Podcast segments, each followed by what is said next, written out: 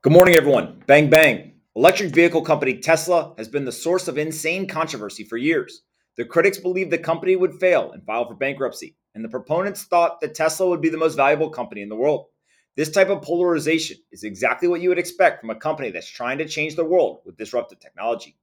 As many of you already know, Tesla reported their Q1 earnings yesterday, and they drastically outperformed Wall Street's expectations. They had earnings of $3.22 a share versus the $2.30 a share that was expected. Anytime a company can produce $5 billion in adjusted EBITDA and more than $3 billion in GAAP net income in a single quarter, they're likely to be quite valuable. The most shocking statistic isn't about their financial performance exclusively, though. Tesla has done all of this without any money devoted to marketing. As Gary Black so eloquently pointed out, the most informative chart in the first quarter earnings deck, the day after the 2022 Super Bowl, Tesla orders surged, which validates the thesis that competitors advertising their new electric vehicles helps Tesla as the electric vehicle market leader the most. Elon then pointed out in response, saying that they have a $1 trillion valuation with $0 advertising spent.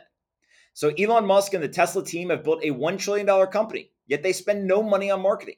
Even better, Tesla's sales jump significantly when their competitors run television ads or marketing campaigns for electric vehicles. It's pretty wild. But while all eyes were on Tesla yesterday, there was another announcement that is worth paying attention to. The Boring Company, a technology company quickly building tunnels underneath cities, announced a $675 million Series C fundraise at a $5.675 billion valuation. The company's press release states that the Boring Company creates safe, fast to dig, and low cost transportation, utility, and freight tunnels. The description of their technology is also fairly interesting as well. They say that their mission is to solve traffic, to beautify cities, and to enable rapid point to point transportation. As I was reading the press release, it reminded me of this amazing story about the sense of urgency that Elon and his team operates with. David Perell, back in 2020, tweeted out saying that Elon Musk once asked his team how long it would take to start digging a tunnel. They said two weeks. He replied, Let's get started today and see what's the biggest hole we can dig between now and Sunday afternoon, running 24 hours a day. Two hours later, there was a hole in the ground. So, this brings us to the ultimate question Is Elon Musk the greatest entrepreneur of all time? That may sound bombastic or a statement of hyperbole, but think about this for a second. Elon Musk is the wealthiest man in the world. He has built four multi billion dollar companies and a fifth company worth more than $1 trillion. We don't know the exact valuation of a sixth company, Neuralink, They've raised over $200 million, so it's likely they're worth at least a billion as well. Here are the companies and their valuations. Tesla is over a trillion dollars. SpaceX over 100 billion. PayPal over 100 billion.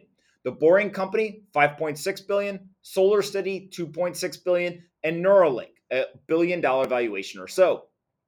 This type of economic value creation is insane. Basically video game numbers. And you can trace it all back to one man, Elon Musk. So does this mean he's the greatest entrepreneur of all time? Probably. Does it really matter? Probably not.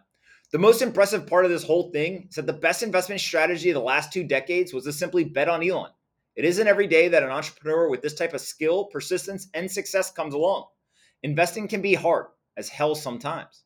And other times you just have to find the right person and keep doubling and tripling down on them. While a good portion of the world keeps hating on Elon Musk, I'll continue to cheer him on. We need as many entrepreneurs and problem solvers in our society as we can get. Elon is a shining example of how private enterprise can help solve some of the society's greatest issues. Plus, we shouldn't think Elon Musk is done yet. He may actually just be getting started. Grant Nisley pointed out that Warren Buffett accumulated 99% of his wealth after his 50th birthday, according to Morgan Housel. Elon Musk is only 50 years old today, and he's already worth 250 billion. If he continues to compound, we're just getting started with the Elon story. Hope each of you has a great start to your day, and I'll talk to everyone tomorrow.